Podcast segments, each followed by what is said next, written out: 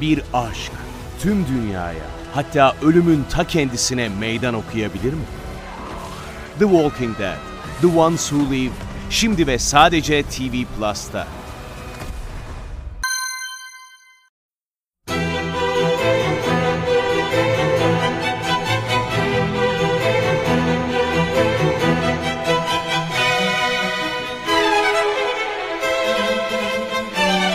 Herkese merhaba, Sinematris'te Görkem Öge ile birliktesiniz. Bu haftaki programımızda yoğun bir sinema gündemi var. Size vermek istediğim birkaç haber var. Konuşmak istediğim bir yönetmen ve film var şu an gösterimde olan. Ancak ondan önce de başlıkta görmüşsünüzdür. Bir etkinlik duyurumuz var. Aslında ben hata yaptım. Geçtiğimiz haftaki programda bu etkinlik duyurusunu söylemem gerekiyordu ama mikrofonun başına geçtiğimde o kadar konsantre oluyorum ki yani sizinle paylaşmak istediğim konu üzerine o kadar düşünmüş oluyorum ki hemen onu belirtmeye çalışayım öncelikle. Ee, İstanbul Kültür Üniversitesi Tasarım Atölyesi ve Karma Türkiye, Karma Radyo ortaklığıyla 24 Şubat Cumartesi günü İstanbul Kültür Üniversitesi'nde bir etkinlik düzenlendi. Podcast Eğitim Atölyesi düzenlendi. Karma Radyo gayet ciddi bir kuruluş. 2019 yılında Rütük'ten lisansını almış. Hani kısa süredir aslında radyoculuk yapıyor olmasına rağmen gayet güzel işler yapıyorlar. Çok ciddi, keyifli bir oluşum gerçekten. Karma Radyo nasıl olmuşsa bu hani içerik çılgınlığının içerisinde bir şekilde sinematrisi dinlemişler. Önce benim kanalımla bağlantıya geçtiler. Ondan sonra da benimle bağlantıya geçtiler.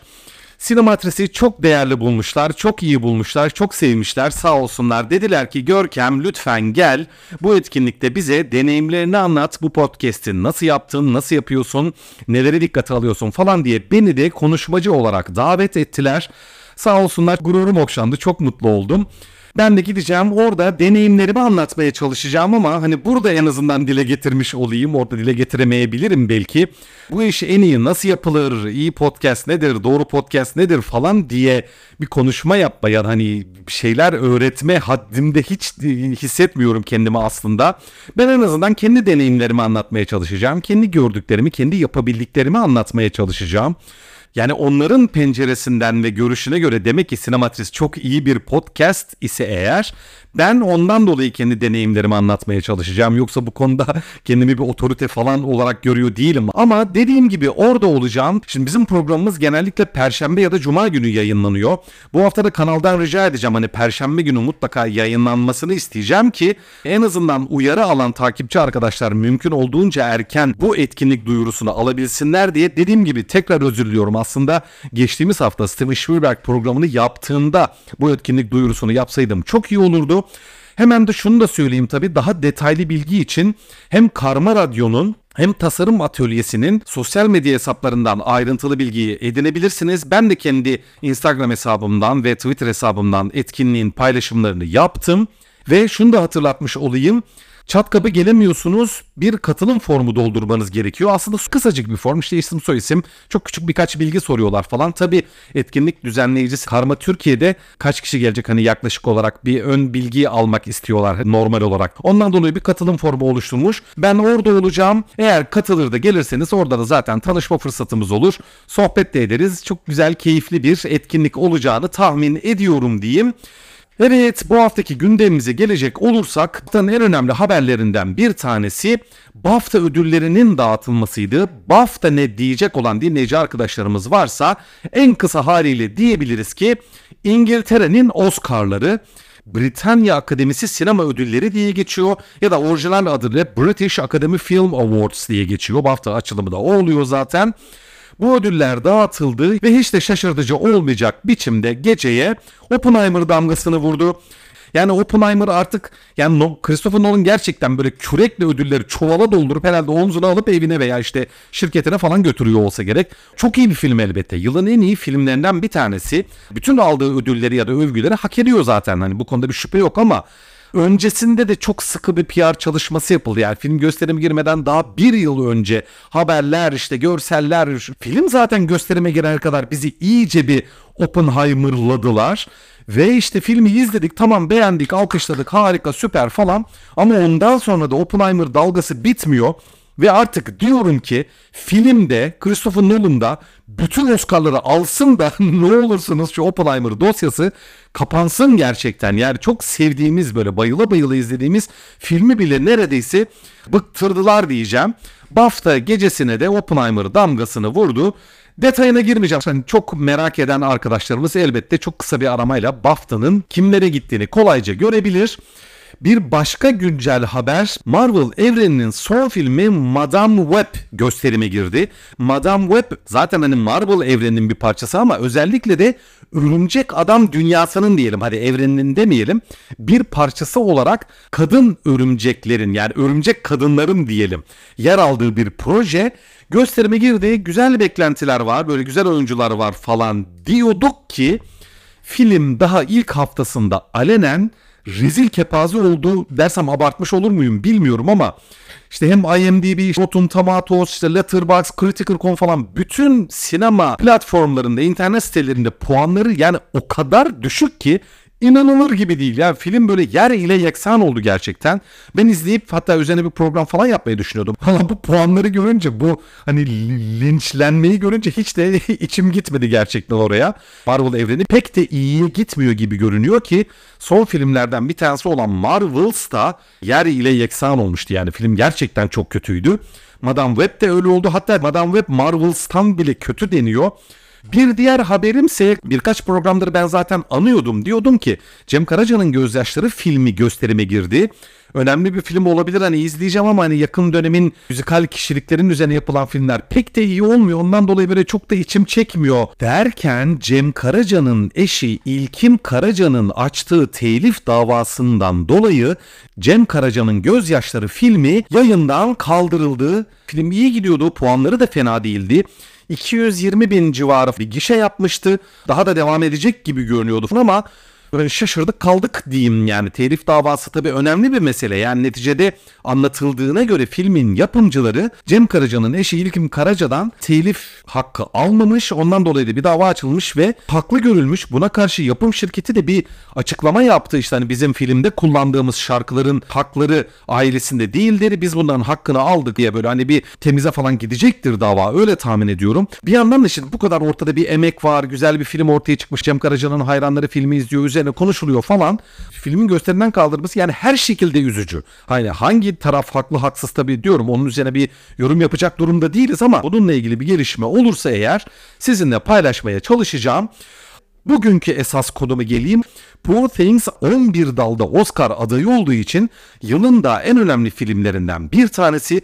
Geçtiğimiz programlarda birçok kez Poor Things'in lafı geçmişti zaten. Size de demiştim yani bir türlü filmi izleyemedim. Sizinle de paylaşamadım. İlk fırsatımda bunu yapacağım demiştim. Yani bu filmi izlemek ve bunun üzerine bir program yapmak bir nevi size borcum gibi bir şey oldu. İşte bugün o borcu ödüyorum. Konu uzun çünkü Poor Things'den bahsedeceksek elbette Yorgos Lanthimos'tan bahsetmemiz gerekiyor. Lanthimos'tan da bahsedeceksek eğer Yunan tuhaf dalgası diye isimlendirilen çok yakın tarihli bir sinema akımından bahsetmemiz gerekiyor. Şimdi Yunan tuhaf dalgası dediğimiz akım 2008-2012 yılları arasında Yunanistan'da politik, ekonomik bir çalkantı dönemi oldu. Yani ülke bir ekonomik krize girdi. Halk böyle bir sokaklara döküldü, eylemler oldu. Yunanistan böyle birkaç yıl süren bir sarsıntı yaşadı. Ve Yunan tuhaf dalgası sinema akımı da Yunanistan'ın yaşadığı bu çalkantıdan ortaya çıkan bir sinema akımı öyle anılıyor tüm sinema literatürlerinde falan. Ve bu akım gerçekten tuhaf bir akım. Nasıl tuhaf bir akım? Bu akım başlığı altında film üreten sinemacılar gerçekten tuhaf bir sinema yapıyorlar. Şöyle özetleyelim ya teknik tarafları bir tuhaf. Kadrajları, kurguları bir garip böyle. Tarzları, tavırları bir garip. Donuk oyunculukları tercih ediyorlar. Mekanik replikler kullanıyorlar. Onun dışında izleyiciyle tutturdukları tavır kendine has. Çok mesafeli ve yine genel olarak biraz eleştirel hani temel toplumsal konulara, aile kavramına, otorite kavramına falan biraz eleştirel yaklaştığı söylenen filmler yapıyorlar. Yani bayağı bir böyle bir kendine has bir tarzı tavrı var. Yunan tuhaf dalgasının bu dalganın kapsamında adı geçen yönetmenlerin en önemlisi zaten Yorgos Lanthimos. Ancak ben Yunan tuhaf dalgası ile ilgili fikirlerim sadece Lantimos'tan ibaret olmasın diye akım dahilinde başka birkaç yönetmeni daha incelemeye, araştırmaya çalıştım ama adını pek duyduğumuz yönetmenler değil. Ve bu yönetmenlerin filmleri de yaygın olarak gösterime girmemiş. Ancak yine de bir tanesini yakalayabildim. Alexandros Avranas adlı bir yönetmenin Miss Violence diye bir filmi var 2013 yapımı. Bu filmi de izledim. Lantimos'ta benziyor gerçekten. O Yunan tuhaf dalgası diye adlandırılan akımın genel özelliklerini taşıyan bir film. Tuhaf dalga sohbetini bırakıyorum yoksa hani onun üzerine ayrı bir program yapmam gerekir. Yorgos Lantimos'a geleyim. Lantimos 2000'li yılların başlarında sinema yapmaya başladı. İlk uzun metrajı Kiretta diye bir film pek izleyemedik, göremedik. Yaygın dağıtıma girmedi herhalde. Bütün dünya adını Köpek Dişi adlı filmle duyurdu. Onun üzerine de The Lobster, Kutsal Geyiğin Ölümü, Sarayın Gözdesi ve sonunda da Poor Things filmlerini yaptı. Köpek Dişini ve ilk filmi Kinetta'yı Yunanistan'da yapmıştı. Ondan sonra prestijli festivallerde film gösterim aldı. Ondan sonra da adını duyurdu ve soluğu Hollywood'da aldı zaten. Hollywood'da da The Lobster adlı filmi yaptı ve burada da fena olmayan bir bütçeyle gayet ünlü meşhur oyuncularla Colin Farrell gibi, Rachel Weisz gibi bir anda keşfedilip Hollywood'un parlak isimleri arasına girdi birden. Şimdi şu ana kadar söylediklerimin hepsi bir Google'lasanız böyle Yunan tuhaf dalgası ya da Yorgos Lanthimos diye tıklasanız karşınıza gelecek olan bilgiler. Ancak benim şahsi fikrim eski programlarda ne zaman Yorgos Lanthimos'un adı geçtiyse zaten ben kendi fikrimi söyledim. Bence Yunan tuhaf dalgası hiç de anıldığı gibi falan bir akım değil ve ben bu akımı ve özellikle de Yorgos Lanthimos'u hiç de iyi bulmuyorum. Hiç de sevmiyorum. Hatta kötü buluyorum diyecek kadar da ileriye gidebilirim. Hiç ikna edici bulmuyorum. Bir kere bu tuhaf dalganın hem görsel tercihlerini hem konularını, temalarını hem de izleyiciyle kurduğu bağı hiç de öyle sosyal hani Yunanistan'ın yaşadığı o çalkantıdan çıktı dedik ya bu akım. Bana bana hiç de öyle gelmiyor çünkü dediğim gibi ben bu akımın tarzını, tavrını, işte görsel özelliklerini, işlediği konuları falan hiç de bu Yunanistan'ın yaşadığı çalkantıyla paralel bir sinema gibi görmüyorum. Hiçbir bağlantı kuramadım gerçekten. Çünkü sinema tarihine baktığımızda sinema tarihinin önemli akımları deyince akla gelen mesela İtalyan yeni gerçekçiliği, mesela Fransız yeni dalgası gibi akımların nereden doğduğunu pırıl pırıl görürsünüz. Son derece berrak bir biçimde. Yani hani o ülkelerin o zamanlar yaşadığı o çalkantıları bilmiyor dahi olsanız yani hiçbir tarihsel bilginiz olmayacak dahi olsa sadece o akımın filmlerini izleyerek o çalkantılar hakkında fikir edinebilirsiniz ve hatta çalkantıyı yaşamış olan toplumun duygularını anlayabilirsiniz. Zaten bana göre bir sinema akımının en önemli niteliklerinden, içeriklerinden bir tanesinin bu olması lazım zaten. İşte ben bu etkileşimi, bu paralelliği Yunan tuhaf dalgası akımında görmedim, göremiyorum. Yorgos Lanthimos'a geçeyim. Şimdi Yorgos Lanthimos gerçekten tuhaf bir sinema yapıyor filmlerinde garip kadrajlar var. Sahneleri garip garip kesiyor. Tuhaf dalganın özelliklerini taşır biçimde oyunculukları çok donuk falan böyle. Çok mekanik replikler kullanıyor böyle. Yani çok garip bir oyunculuk anlayışı var. Ve filmlerinde anlattığı öyküyle hiç de tutarlılık sunmayan garip sahneler, yan öyküler, detaylar var. Özenle inşa edip karşımıza getiriyor. Bu çok belli ve aslında teknik olarak da kötü bir yönetmen değil, iyi bir yönetmen. Hele hele Hollywood'a gelip de hani daha büyük bütçelerle, daha iyi teknik ekiplerle çalıştıktan sonra görsel olarak, kurgu olarak falan bu harika işler karşımıza getirdi. Yani son filmi diyorum birazdan anacağım. Poor Things de teknik olarak çok iyi bir film gerçekten. Ama o benimsediği o tuhaflığın altında ben tıpkı Yunan tuhaf dalgasındaki gibi hiçbir felsefi, politik, duygusal ya da nasıl diyeyim ya bir alt metin görmüyorum ya bir zemin görmüyorum arkadaşlar. Buna çok çabaladım gerçekten inanın ki. Yani neredeyse farklı olmak için farklı olmaya çalışan cüretkar bir kelime söylemek istemiyorum ama yani neredeyse böyle yalancılığın kıyılarında gezinen bir tavır görüyorum. Bu filmlerde bir şeyler var herhalde hani bu kadar ödüller alıyor herkes bayılıyor puanlar yüksek. Bir daha izleyeyim deyip filmlerini izliyorum. Ya yok yani bir şey gerçekten göremiyorum. İşte Yorgos Lanthimos'tan bundan dolayı en başından beri hiç hoşlanamadım, hiç sevmedim ve dediğim gibi kötü bir yönetmen olduğunu düşünüyorum. Farklı olmak için farklı davranmaya çalışan bir yönetmen gibi geliyor bana. Ya umarım yanılıyorumdur. Lütfen yanılıyorsam birileri bana söylesin. diyerekten başka sinema yazarlarının Yorgos Lanthimos ve onun filmleri üzerine yazdıkları incelemeleri okudum ancak bu fikrimi değiştirecek bir şey de pek göremedim. Ondan dolayı diyorum hani Yorgos Lanthimos antipatim bir, bir türlü dinmiyor yani. yani. Yani yapacak bir şey yok yani. Benim fikrim bu diyorum hani belki de yanılıyorumdur. Sizler bir şeyler görebiliyorsanız ne mutlu size sizin adınıza sevinirim. Gelelim Poor Things'e. Poor Things nasıl bir film? Birçok sosyal medya hesabında sinema yazarı falan böyle şunu dediler. Feminist bir Frankenstein öyküsü. Evet olabilir. Hani iddialı da bir özet aslında. iddialı bir tanıtım cümlesi bence ama çok da yanlış olduğunu düşünmüyorum ben de. Filmin öyküsüne gelecek olursak tabii ki bu noktada spoiler uyarımı yapacağım. Bundan sonra Poor Things filminden bahsedeceğim. Onun öyküsünden falan da bahsedeceğim. Filmi izlemediyseniz ve hakkında bir şey duymak istemiyorsunuz lütfen bundan sonrasını dinlemeyin programın. Filmi izleyip gelip ondan sonra dinleyin arkadaşlar. Gelelim zavallılara.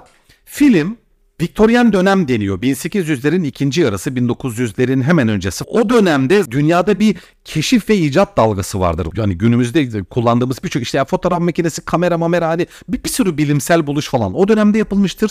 Ondan dolayı da o dönem için çılgın bilim adamı tiplemesi hayli dan zengin bir dönemdir. İşte elimizde de gayet çılgın bir tıp doktoru var, bir bilim insanı.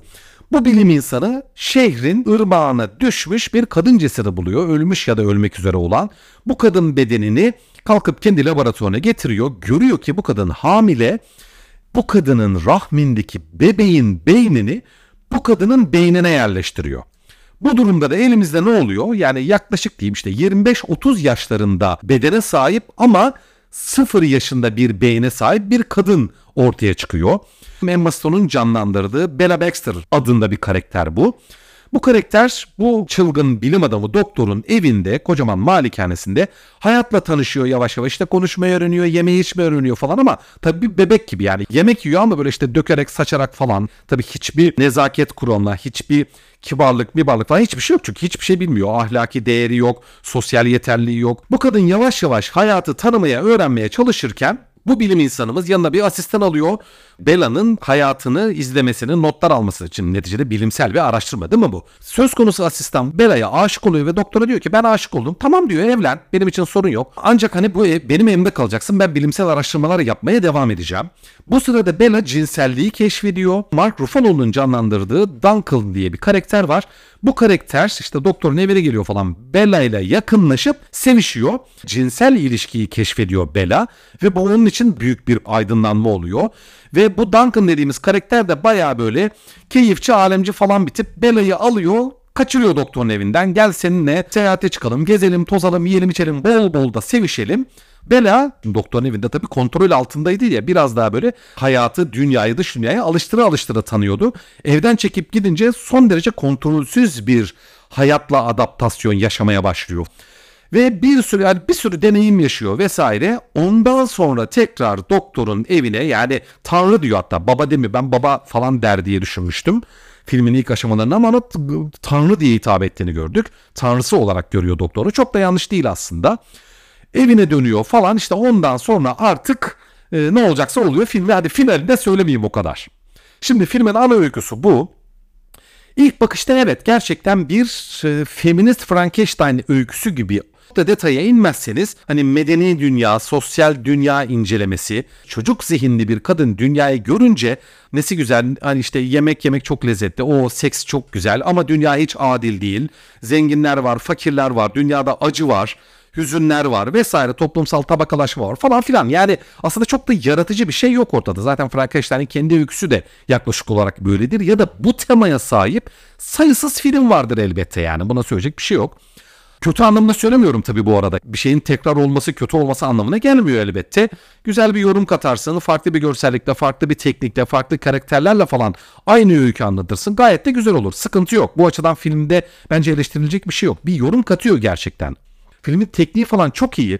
Ee, o Victorian dönemi öyle bir resmetmiş ki Yorgos Lanthimos. Yani hani bir fantastik tarafı da var, bilim kurgusal tarafı da var. Steampunk diye bir şey var arkadaşlar. Steampunk çok özel bir bilim kurgu alt türüdür. İlkel bilim kurgu gibi, geçmişte süre giden bilim kurgu gibi bir tarzı tavrı var steampunk bilim kurgunun. Yani bunun üzerine cyberpunk ve steampunk diye ayrı bir dosya yapmak istiyorum size. Çok keyifli iki bilim kurgu alt türü bunlar. İşte steampunkımsı bir havası var falan. Film çok güzel. Yani böyle zamansız bir doku inşa etmiş. Mimarisi, kılık kıyafeti, araçları, işte gemileri o falan çok güzel yani film. Zengin bir hayal gücü sunuyor gerçekten. Ancak Bella'nın yaşadığı o hayatla tanışma öyküsünün detaylarında neredeyse çok kötü diyebileceğim. Yine hani o Yunan tuhaf dalgasının ve Yorgos Lantimos'un tuhaflıklarını içeren çok garip, çok saçma sapan bence yana öyküler var, garip garip tercihler var. Birkaç tanesinden bahsedeyim. Hepsini anlatamayacağım. Yani iki buçuk saate yakın bir süresi var filmin ama şöyle bir şey söyleyeyim. Mesela elbette genç bir kadının tabii erkeğin de aynı zamanda yani cinsellikle tanışması aydınlanmadır elbet. Ancak burada bakın feminist bir Frankenstein öyküsü diyorlar ya ben bu fikre hiç katılamıyorum. Hatta bu yorumu yapan arkadaşları biraz garipsiyorum diyeyim hatta. Çünkü Bella cinselliğini keşfediyor. Okey güzel. Bir partner bulup çok güzel ateşli bir seks yaşıyor. Bu aydınlanmasını katmerliyor. Güzel bu da normal. Bundan sonra Bella sadece sevişmek istiyor. Sınırsızca sevişmek istiyor ve hatta diyebiliriz ki karşısına gelen kişinin kim ve ne olduğunu umursamayarak durmadan seks istiyor. Şimdi bu çok normal bir şey mi? Bence değil. Hiç de hatta feminist bakışla çok da ya uyum sağlamayan bir şey bence. Ya hayat neredeyse Bella için seksten ibaret oluyor. Filmin bayağı uzun bir kısmında. Yani odakta hep seks var böyle. Gereksiz derecede yani. Şimdi ben bunları çok pornografik bir şekilde resmediyor olması falan çok önemli değil. Yani Bena'nın o rişveleri deneyimlerken nasıl bir halde tavırda falan olduğunu görmemizi istiyor olabilir Yorgos Lanthimos. Bunu anlıyorum ama bunu çok fazla kez göstermesi falan veya görsel tercihleri falan bence gerçekten rahatsız edici. Yani filme bence hiçbir şey katmıyor. Bu bir. İkincisi bir aşamadan sonra işte bunlar bir, uzun bir gemi yolculuğuna çıkıyorlar falan orada bir şekilde paralarını kaybediyorlar ve tekneden atılıyorlar. Beş parasız Paris'in ortasında kalıyorlar. Zaten sevgilisiyle orada ayrılıyorlar tabii yani böyle bir salaklık yapıyor parasını kaybediyor falan hani çocuk zihinli ya elbette. Neyse orada Bella ne diyor biliyor musunuz? Aa seks çok güzel bir şey. Ve ben seks yaptığım için insanlar bana para mı verecek? Tamam ben bu işi yapayım o zaman ve bana fahişe oluyor. Bakınız şurada şöyle bir alt metin var. Sanki eğer bir kadına, şimdi burada kadın erkek ayrımı üzerine çok fazla konuşmak istemiyorum. Yani dilimde öyle olduğu için oradan yola çıkarak söylüyorum. Film sanki şöyle bir şey deriyor. Biz bir kadına dışarıdan ahlaki bir öğreti vermezsek kadın herkesle ve sınırsızca cinsellik yaşar ya da yaşayabilir. Ve Bella gibi fahişeliği kendisi de sanki hani tercih edebilir. Çünkü Bella fahişeliği tercih ediyor. Tamam para lazım. Aa seks çok güzel bir şey. Seks yaptığım için bir de üstüne bana para mı verecekler? Aa ne güzel ben fahişe olayım deyip genel evde fahişe oluyor. Şimdi bence burada çok yanlış bir alt metin, yan öykü ve duygusal dramatik felsefi çok şüpheli bir tercih yani bu öyküde. Devam ediyorum. Şöyle bir durum var ki Bella o gemide başka bir çiftle tanışıyor. Yani sevgilisiyle artık böyle kötüleşiyorlar falan Duncan'la. Kitap okumaya başlıyor. Felsefe öğrenmeye falan başlıyor. Hmm, hayatta başka başka şeyler varmış falan. Okey. Gemi bir yerlere uğruyor.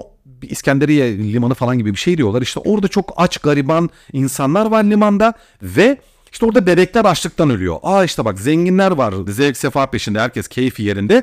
Orada bak insanlar ölüyor. Hmm ekonomik dengesizlikler var. Zenginler işte gayri safi milli hasıladan çok büyük pay alıyor falan.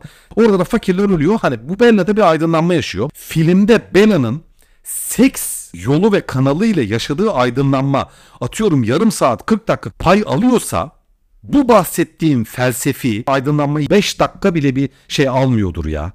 Şimdi hangisi daha büyük? Hangisi daha önemli? Hani Bella'nın aydınlanmasında hangisinin daha fazla payı olması lazım?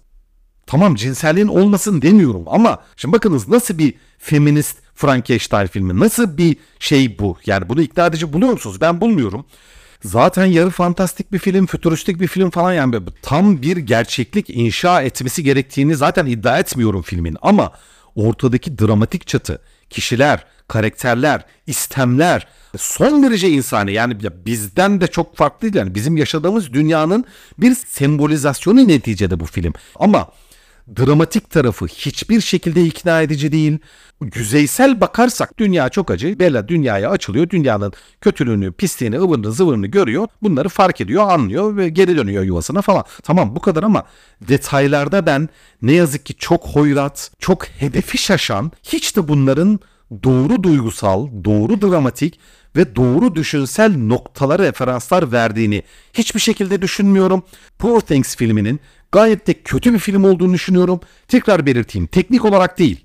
Hani yönetmenliği, kurgusu, akışı, oyunculukları, işte sanat yönetimi, görüntü yönetimi falan her şeyi güzel. Çok iyi değil bence ama güzel yani. İşin senaryo tarafı, öykü tarafı, yana öyküleri, alt metni, dramatik tarafı, ikna ediciliği falan bence yerlerde gerçekten. Artık hani Yorgos Lanthimos'un çok sevenleri de var, hiç sevmeyenleri de var ama sevilebilecek şu tarafı olabilir. Günümüzde bütün filmler birbirine benziyor. Her yerde klişeler, her şey hani hiç ilginç bir şey yok, farklı bir şey yok deniyor ya. İşte evet gerçekten Yorgos Lanthimos ilginç ve farklı bir şey sunuyor. Ama bu farklılığının, bu tuhaflığının altında hiçbir düşünsel, dramatik, felsefi, politik falan yani hiçbir zemin olduğunu düşünmediğim için Yorgos Lanthimos hani böyle işte yani ilginç farklı bir şeyler sunan temelsiz bir yönetmen olarak görüyorum. Yani bunun ötesinde bir şey gerçekten göremiyorum. Evet bu hafta hem etkinlik duyurumuzu yaptık hem de sinemanın gündemindeki haberlerden size birkaç tanesini sunmaya çalıştım. Hem de şu an gösterimde olan Poor Things filmi üzerinden hem Yorgos Lanthimos'u hem de Yunan Tuhaf Dalgası diye isimlendirilen sinema akımını size incelemeye, özetlemeye sunmaya çalıştım. Bu haftalık bu kadar. Önümüzdeki hafta tekrar görüşmek üzere. Teşekkürler.